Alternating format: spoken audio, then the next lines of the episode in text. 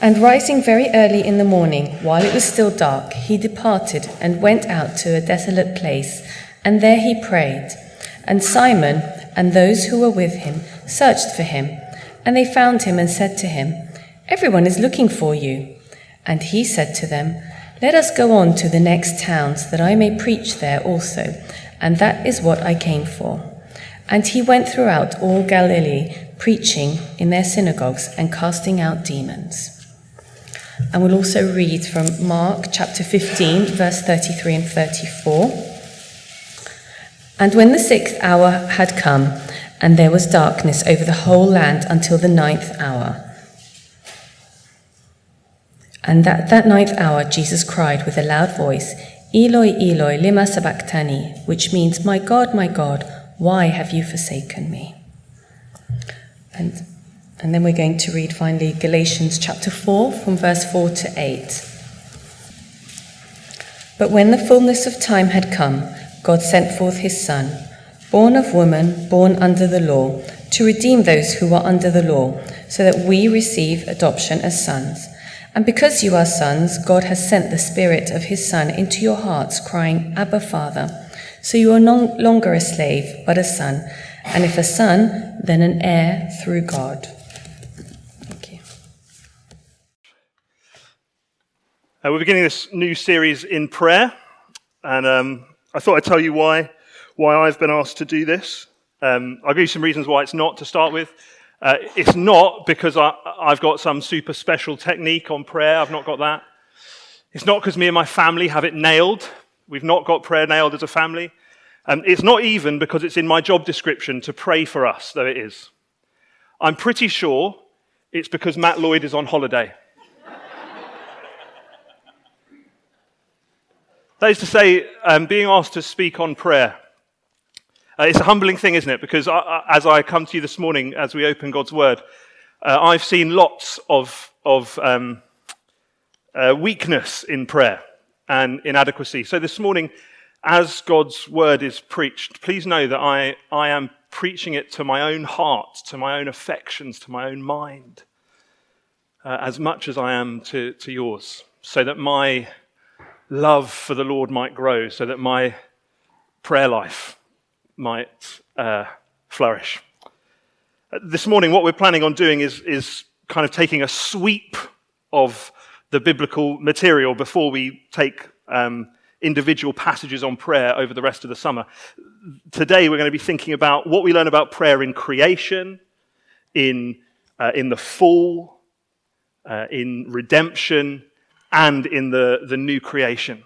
That's, that's how we're going we're to take it. That means there's lots that's not going to be said. Uh, but hopefully, as I found, I've been greatly encouraged by this and challenged by this. I hope that together we will be encouraged and challenged. So, as we begin, let's, let's pray. Heavenly Father, this morning, as you teach us by your by your word. Please, would we get to know you better? Please, would we, would we grow in love for you and enjoyment of you? And would you draw from us a response of faithful prayer? Lord, teach us to pray. Amen. Uh, so, starting with creation, um, it probably isn't a surprise to many of you. There's not a lot of material on prayer uh, in creation, as in the way things were supposed to be. There's only really two chapters in the whole Bible that are the way that things are supposed to be. And while there's not lots of material, I think that by looking at creation, we do discover what is the essence of prayer.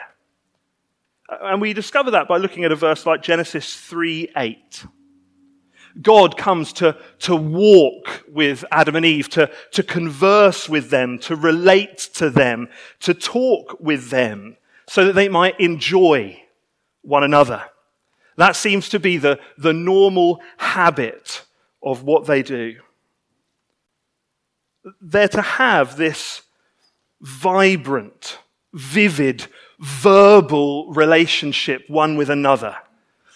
God fully knowing his people and fully loving them, and his people knowing Him and loving Him.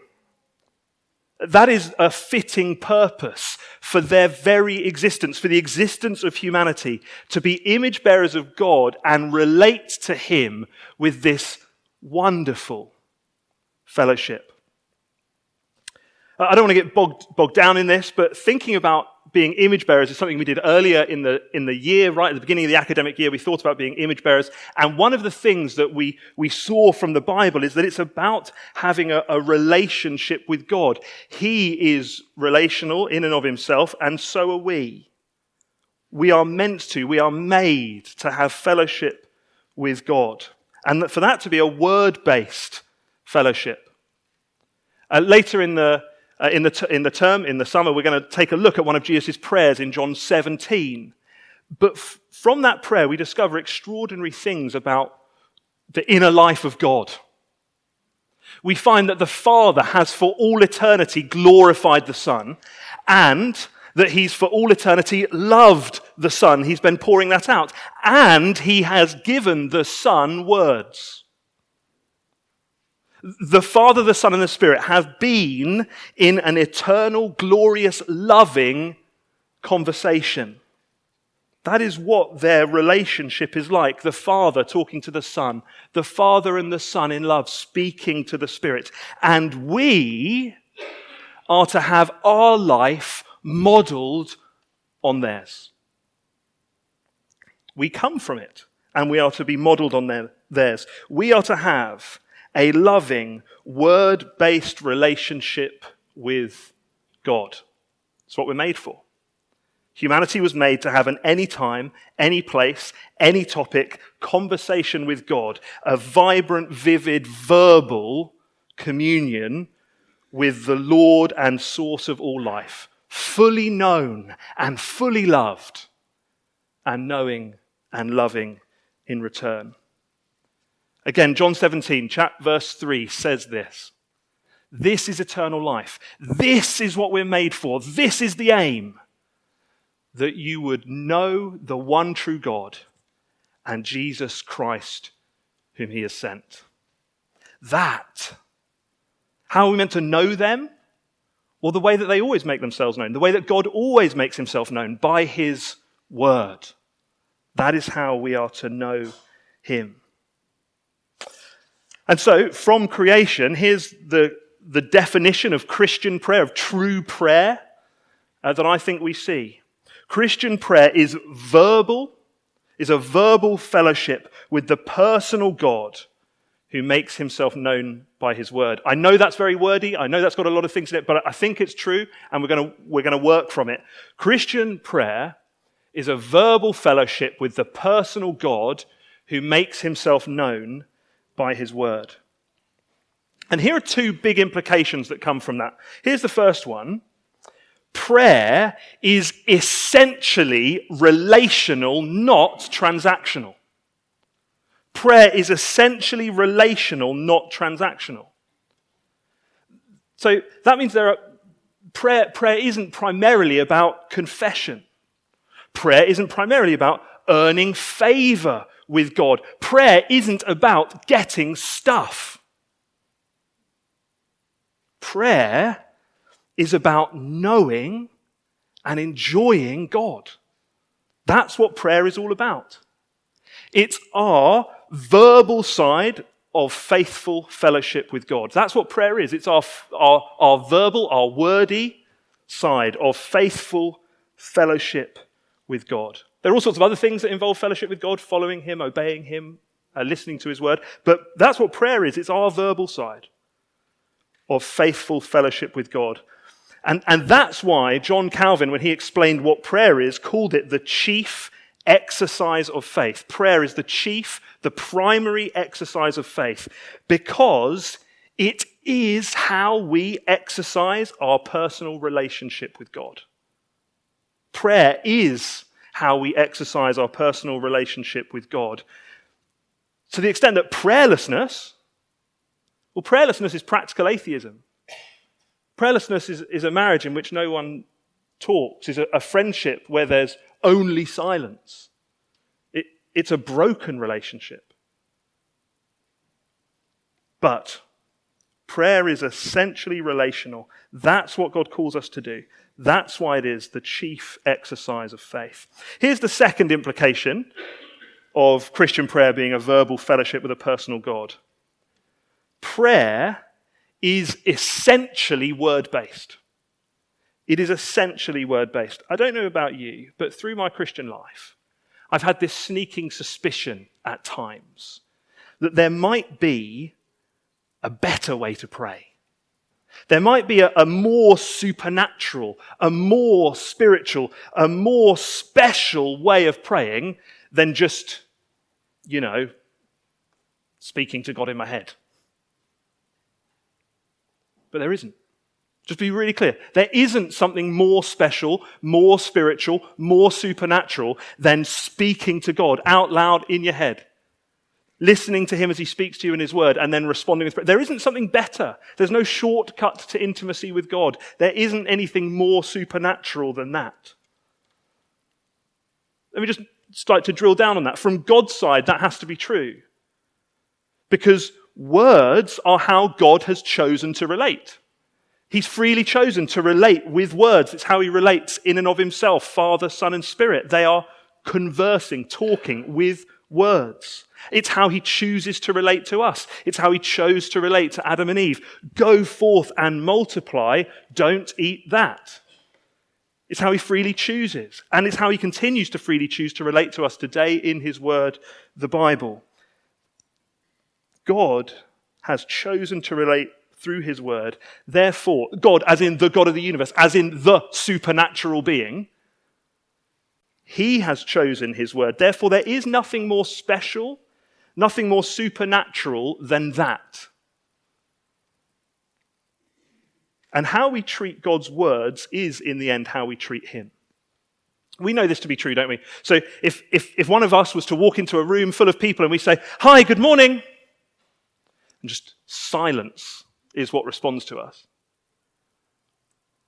The people aren't just rejecting the sound waves, are they?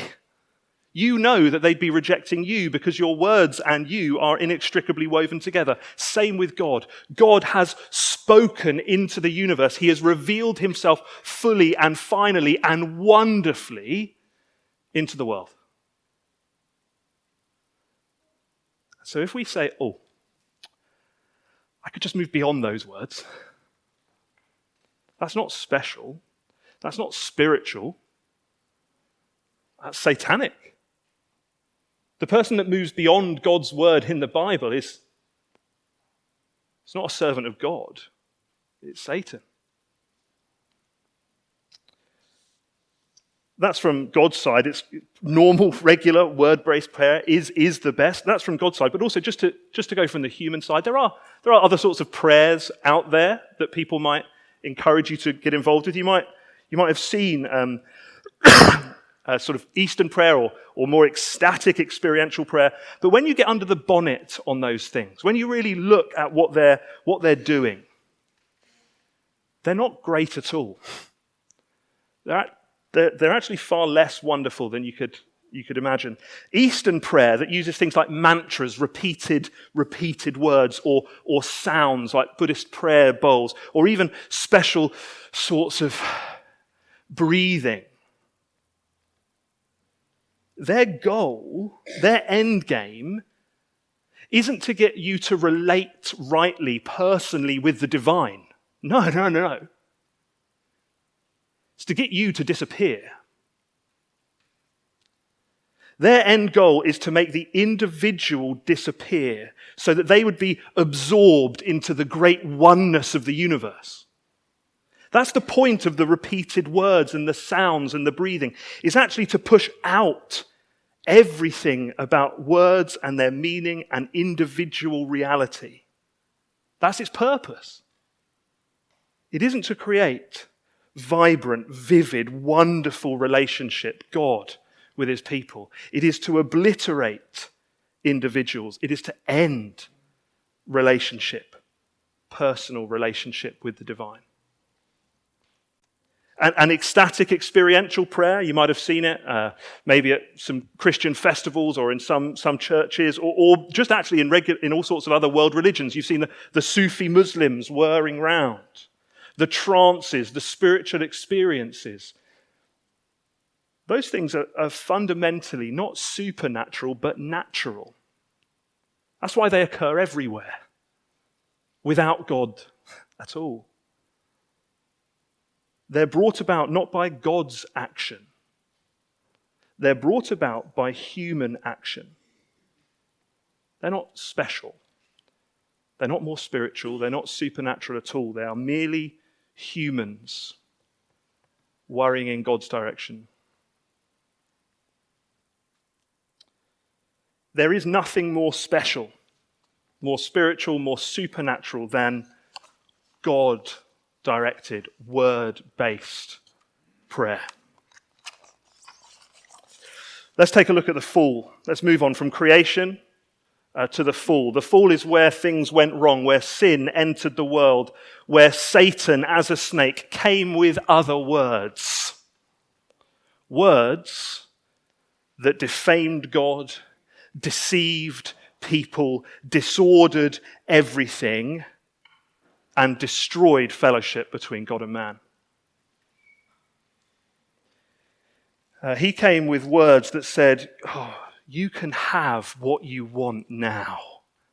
God's not good.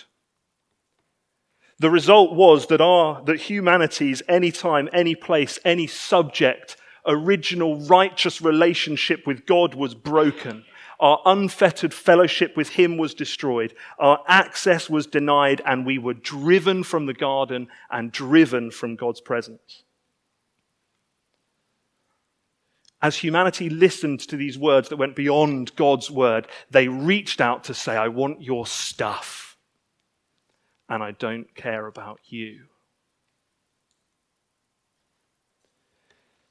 That is why prayer is so hard because our relationship with God has been broken. If prayer is essentially relational, then the fact that our relationship with God has by nature been broken, no wonder we find it hard. I'm sure you, like me, have found yourself knowing that the right thing to do in this moment is to pray, and five minutes later you find yourself not praying and not having prayed and being astonished at that. I know that I meant to pray. And yet somehow our, our kind of fleshly, natural desires bend us away from that. Because we're not any longer in the relationship we're meant to be in by nature.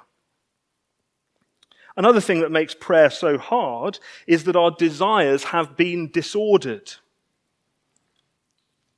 So that when we pray, actually, our whole premise of prayer gets twisted out of shape.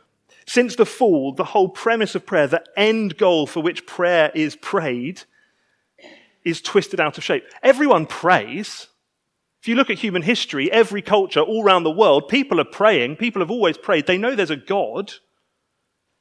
E- even today in our Western culture, loads of atheists and agnostics pray.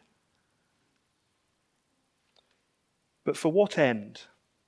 And I would suggest that what happens is that our desires have been twisted out of shape. So we, des- we pray to get stuff. We go, do you know what will make me happy? We, we decide it's X, Y, or Z. It's relationships, finances, health, the dealing with this trouble or that trouble. And so we think, how can I get that? I know I'll go to God to get it. So the end goal of our prayer is getting a thing, not God. Do you see? It's as if I'm hungry and I want a snack, so I think I'll have some Doritos, so I go to a vending machine to get the Doritos. I don't care about the vending machine. The vending machine is just a means to getting Doritos. That's often how we now use prayer.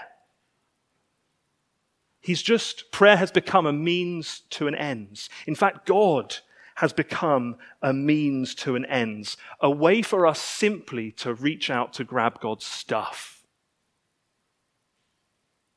It's actually just another way of sinning at that point. To not care about God, but just to go after his things. That's why prayer is hard. Our relationship is broken and our desires are distorted. But can I tell you that there is something else extraordinary that we discover after the fall. When you look at, at the Bible and, and the story that is told, you see, God had every right, didn't he? Once humanity had rebelled against him to, to figuratively screw up the paper ball and throw it into the waste paper basket and say, I'm done with that. He had every right to have done that, but he didn't, did he? Immediately, he starts speaking again, speaking to his people, making promises, keeping the relationship open. He responds with grace. Genesis 3:15, he promises to produce a serpent crusher. And he continues to make these promises so that people, God's people, cry out to him on the basis of his word. Genesis chapter 4, they cry out to the name of the Lord, seeking him to save. And he continues and continues to make a way. He promises to Abraham that he'll, he'll bless the nations through him. The people, God's people, pray in response to that when they're stuck in Egypt and God rescues them out of Egypt. What for? What for? Well, to meet with him, to talk to him, so that he might give them his words and that they might worship him. He gives them the tabernacle, the tent of meeting. He gives them the sacrificial system so that they might be cleansed, so they can come to him. He gives them priests to mediate for them. He gives them a temple of his presence, which is meant to be a, prayer, a house of prayer for all the nations. He's so patient. He's so good. He wants their relationship, Israel's relationship with him to be so good that all the nations around the world would see it and flock to speak to him, to enjoy the relationship they were made for. And when Israel don't, what does he do? He keeps speaking. He sends prophet after prophet Isaiah, Ezekiel, Jeremiah, Nahum, Obadiah. He keeps speaking. It's grace upon grace upon grace. This is one of the things that struck me extraordinarily this week. I wonder how many times you've thought in your life, I'm not sure God really wants me to talk to him right now. Or you feel that, you have that whisper in your heart that keeps you from praying. Does he really want me to talk to him? Please let the whole story of the Bible speak to you. Yes, he does. He has gone to the very ends of the earth. He has patiently, again and again, gone to his people to seek them to come back so that we might know him. He longs for us to pray. He longs for you and me to pray, not in perfection. They weren't perfect, yet he longed for them and made a way for them to pray. Now we come to redemption, the difference Jesus makes, which in a sense is just the, the next step on that story, isn't it? God going to the ends of the earth to enable his people to be in right relationship with him. But before we get to the difference Jesus makes, let's just take a look at Jesus and how he prayed. The perfect man, by the way, the perfect human, the model that we are meant to follow, the image that we are being remade into. and that's why I had Mark chapter 1, 35 to 39 read. Let's just think about what's happened in his ministry up to this point. He's got baptized. The Father has spoken to him. He said, You are my Son, whom I love. With you I am well pleased. He, he, goes, he goes from there into the wilderness. He comes back. He starts proclaiming the gospel of salvation to the world, a gospel of repentance. He gets his disciples together to start doing ministry. He, he then starts healing people all over the place. The crowds are coming. He heals the blind, the, uh, uh, the, the leprous, the demon possessed. He's healing all sorts of people. And then what does he do? Verse 35 He wakes up early and goes away to pray. He doesn't just hide in a corner in the room. He goes away to pray. He makes a huge priority of prayer. His disciples don't have any idea where he is. They say, Everyone's looking for you. Kind of, what are you doing here? Shouldn't you be with them? But Jesus makes the supreme priority of his life, it seems to me, prayer. He couldn't have anything more important and busy to do, could he? He has people who, who need to be healed, who need to be able to walk. He has, he has the message of salvation to be given to the world. He is, in fact, living out the salvation of the world so that all people might be saved. There couldn't be anything more important pressing in on his time, could there? And yet, what does he do? Pray. He's the one who's perfectly indwelt by the Spirit with all of his fullness. He has a perfect relationship with God the Father. He's not got any issues with sin or anything like that, and yet what does he do? Praise.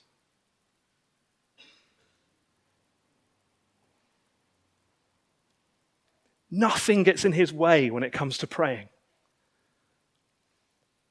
And yet, so often, my excuse for not praying is I'm busy. I've got a sermon to write.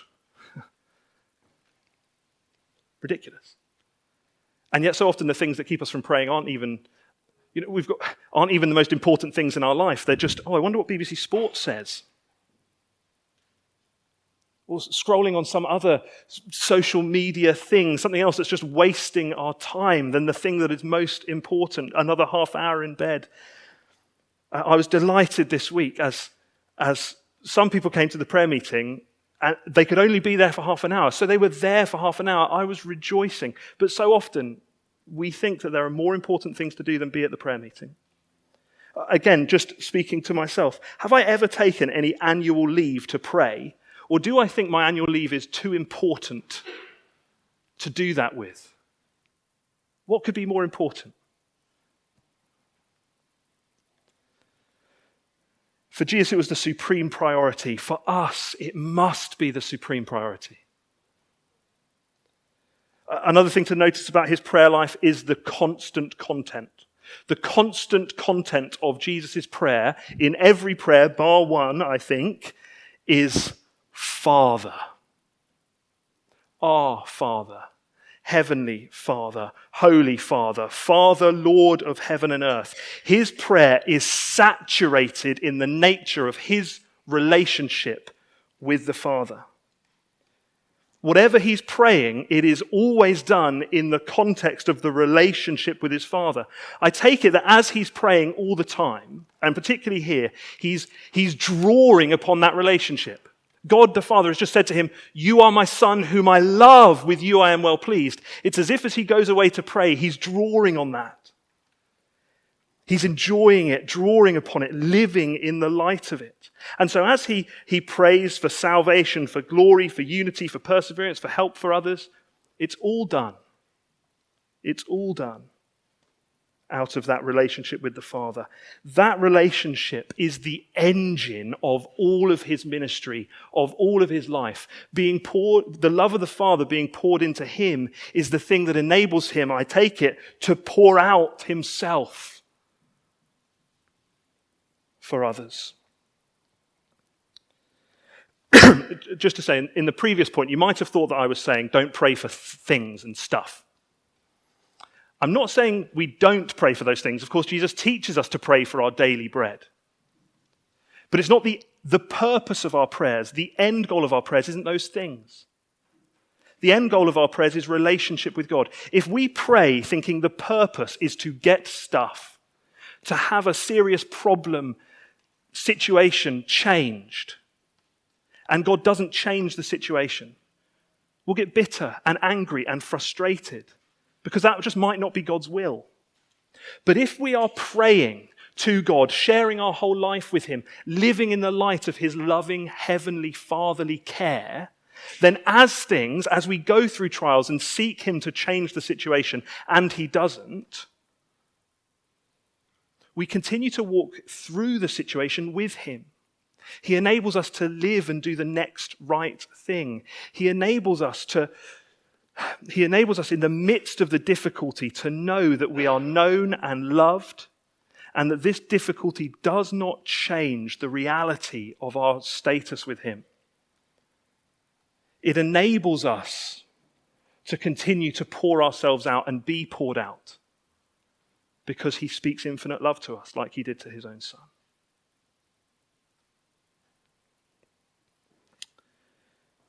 How do we move how do we move from having this worldly, stuff orientated human prayer,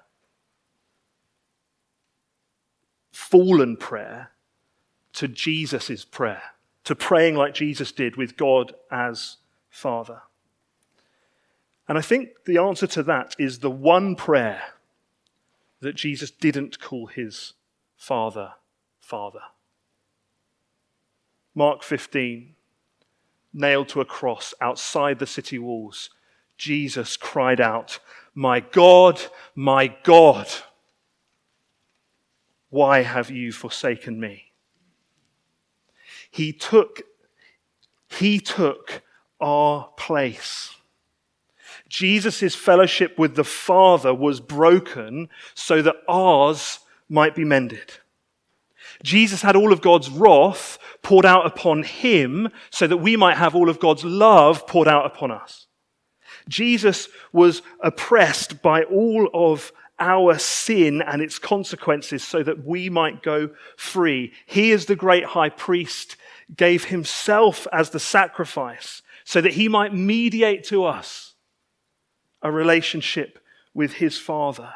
We are joined to him so that we might have an any time, any place, any prayer relationship with God. That is how it happens. And I think that's what Galatians 4, as Paul explains what is going on, I think that is what we're seeing. He explains what Jesus did when the fullness of time had come. God sent forth his Son, born of a woman, truly human, born under the law, to redeem those who were under the law, so that we might receive adoption as sons. Because you are sons, God has sent the Spirit of His Son into our hearts, crying, Abba, Father.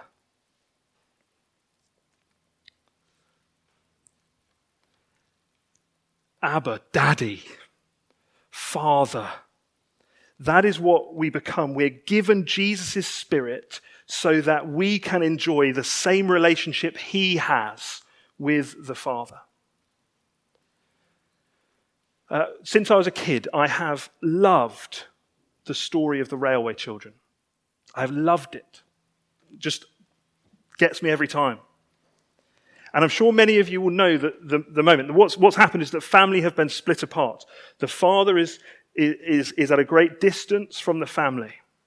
And the, the children are agonized over this. They don't understand why, and uh, they've been agonized over it over years and years. And the eldest daughter, Bobbie, gets told basically to go to the station where they've hung out, the train station where they've hung out many times on one particular day. And as she gets to the station, a train pulls in, there's steam everywhere. A lady walks past with chickens, it's always stuck in my head. Someone else comes past, and then out of the steam, this man emerges.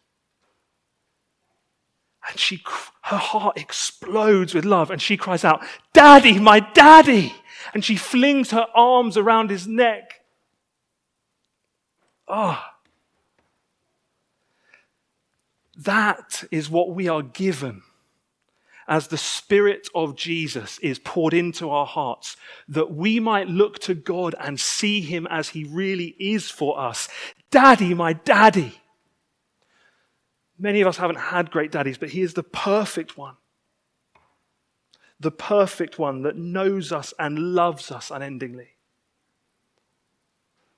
That speaks the same words that he spoke to Jesus You are my children, whom I love, and with you I am well pleased.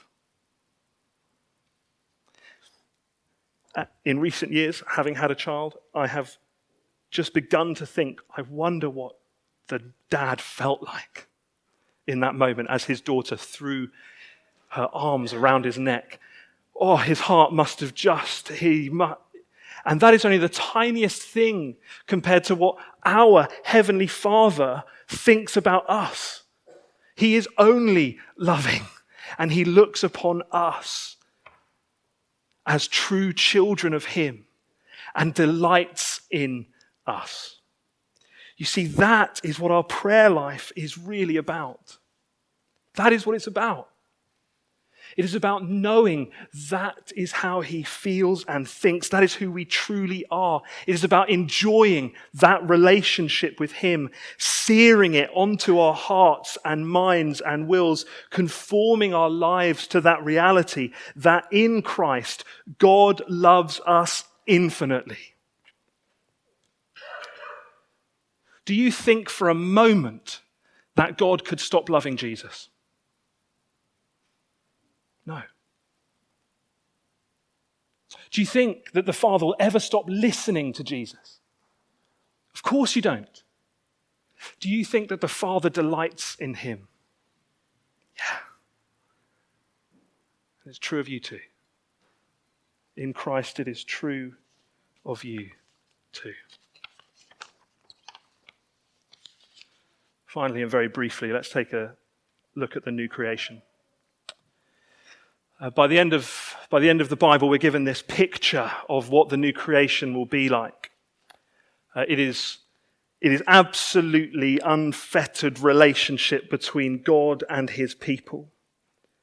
Uh, there's, there's not actually any need for a temple because God is so present to his people. We're there in a, in a garden city. It's like Eden, but, but made complete we will have a perfect, unhindered relationship with the God of the universe, the source of all life and love. It will be pure delight.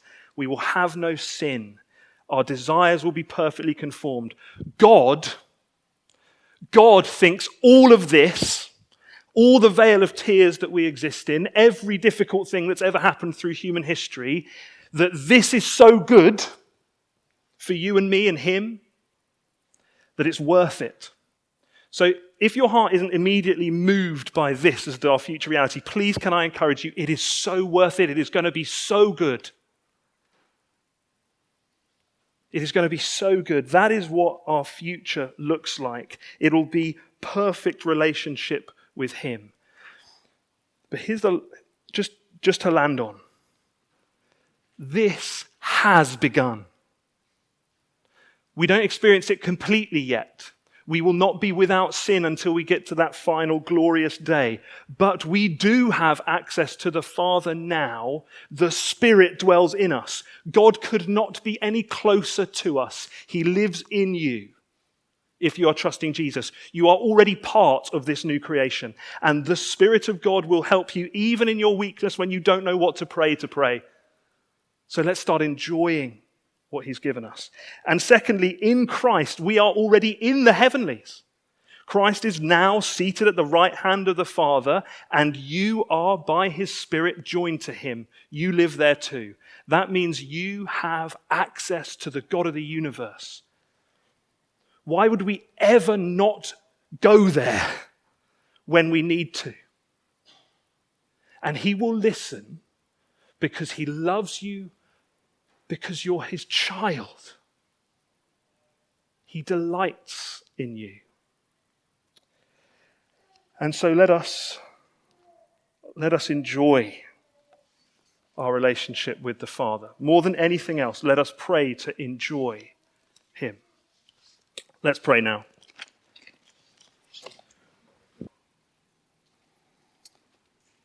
Heavenly Father, just want to stop and delight in what you think of us in your Son. That as you look at us now, you are delighted with us, that you love us, that nothing can separate us from your love. Lord, please would you stir our hearts to respond by faith in prayer. Lord, please would we, would we get to know you more deeply by your word, and would we, would we share ourselves more deeply with you in prayer? Lord, you have made it abundantly clear that you want to know us fully and love us fully. Lord, please would we enjoy that as we, as we pray on our own, with our families, together as a family at church. And Lord, please grow us in, in prayer and in knowledge and love for you. Amen.